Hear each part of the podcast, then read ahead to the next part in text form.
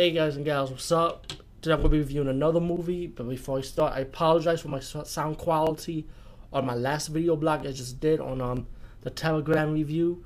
Um, I'm working with my um, desktop back once more again, because it is very useful after all, and then my laptop, even though I use the laptop more, but still, video blogging wise and for faster pace when it comes to editing time, definitely I have to use my desktop now.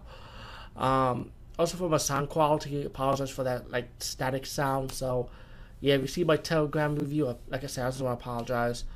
Um, before I start, if you're curious about what microphone I'm using, and I'm going to start using the microphone instead of the webcam microphone, because I do have a lot of comments and feedback from a lot of people telling me that they can't hear me so well. You know, it's not because of my speech problem, it's just the sound quality. So I'm coming back using this um.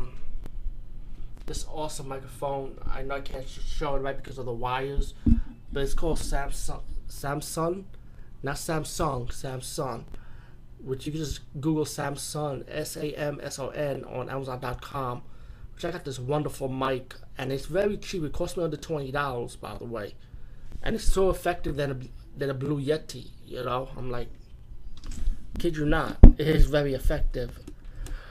But um, besides that, I want to talk about this movie I saw. Another Italian horror, low-budget B-movie style. I don't know if I should call it low-budget because they got to go to Venezuela and shoot this movie. So, but anyway, it's called Maya from nineteen eighty-nine. And it's one of those supernatural Italian horror-style movies. If you've seen a lot of these movies, you know what I'm talking about. Like, for example, Spectre, the one with Donald Pleasence. You know, like, stuff like that.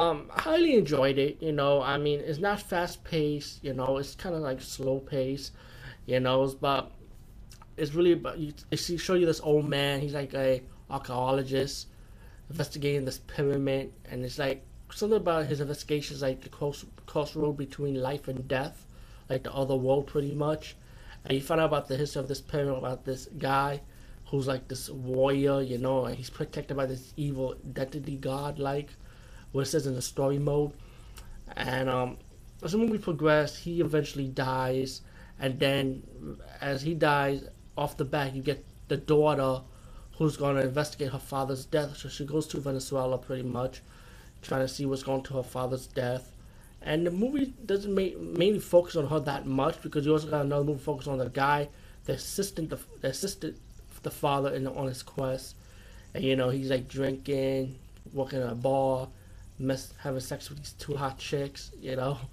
and um, you got another, you got like a, a lot of cast of characters, but they end up dying one by one, by death, by supernatural's death, pretty much. Um, you got one scene when I feel like they're trying to rip off Hellraiser with the with a hook scene, but instead they use a fishing hook scene to kill one of the victims. Um, as the movie progressed, you know, the guy, really, the guy is really the main hero, and then the father's daughter was kind of widow. The only thing she does is just walk around investigating stuff. That's what she does, you know. And you know, when you saw the movie, the boy, who's one of the characters, he's supposed to be like a sacrifice for the temple, but supposed to be like acting wise because it's supposed to be like a big festival like. But really, he's really going to be sacrificed, you know. And the guy and Francisco, who's like. The others, like the shaman who assisted the father in the storyline, which was mentioned by during the woman's investigation, um, that he helped the father out to figure out the life and death, and but he didn't want to go through with the um, game plan, you know, so he escaped from it. It was too much for him to handle. So anyway, as as it progressed, the the young hero, the younger assistant, and Francisco used like this mirror, and Francisco have to find a way to put a stop to it, you know, stop the sacrifice, and. While the boy's about to be sacrificed, you know, I don't want to ruin too much, but let's just say the father's daughter ended up saving him just in time, and you know, you get your little ending, you know, like they were ready to move on, the the father's daughter and the and the young and the young hero, you know, the the guy, you know, ready to move on, ready to go to New York. Yeah, a little spoiler, why not spoil, spoil, spoilers, and then you gonna get a little twist ending with this Afro kid that you were seeing around, walking around the movie. You know, he's like blind like, yeah, and you take your guess what the wild twist ending is. It's not really a big twist ending, but, you know, every of these Italian horror movies, you got to have some kind of twist ending in them, you know. or some kind of little shock value, but there's nothing shocking about this ending.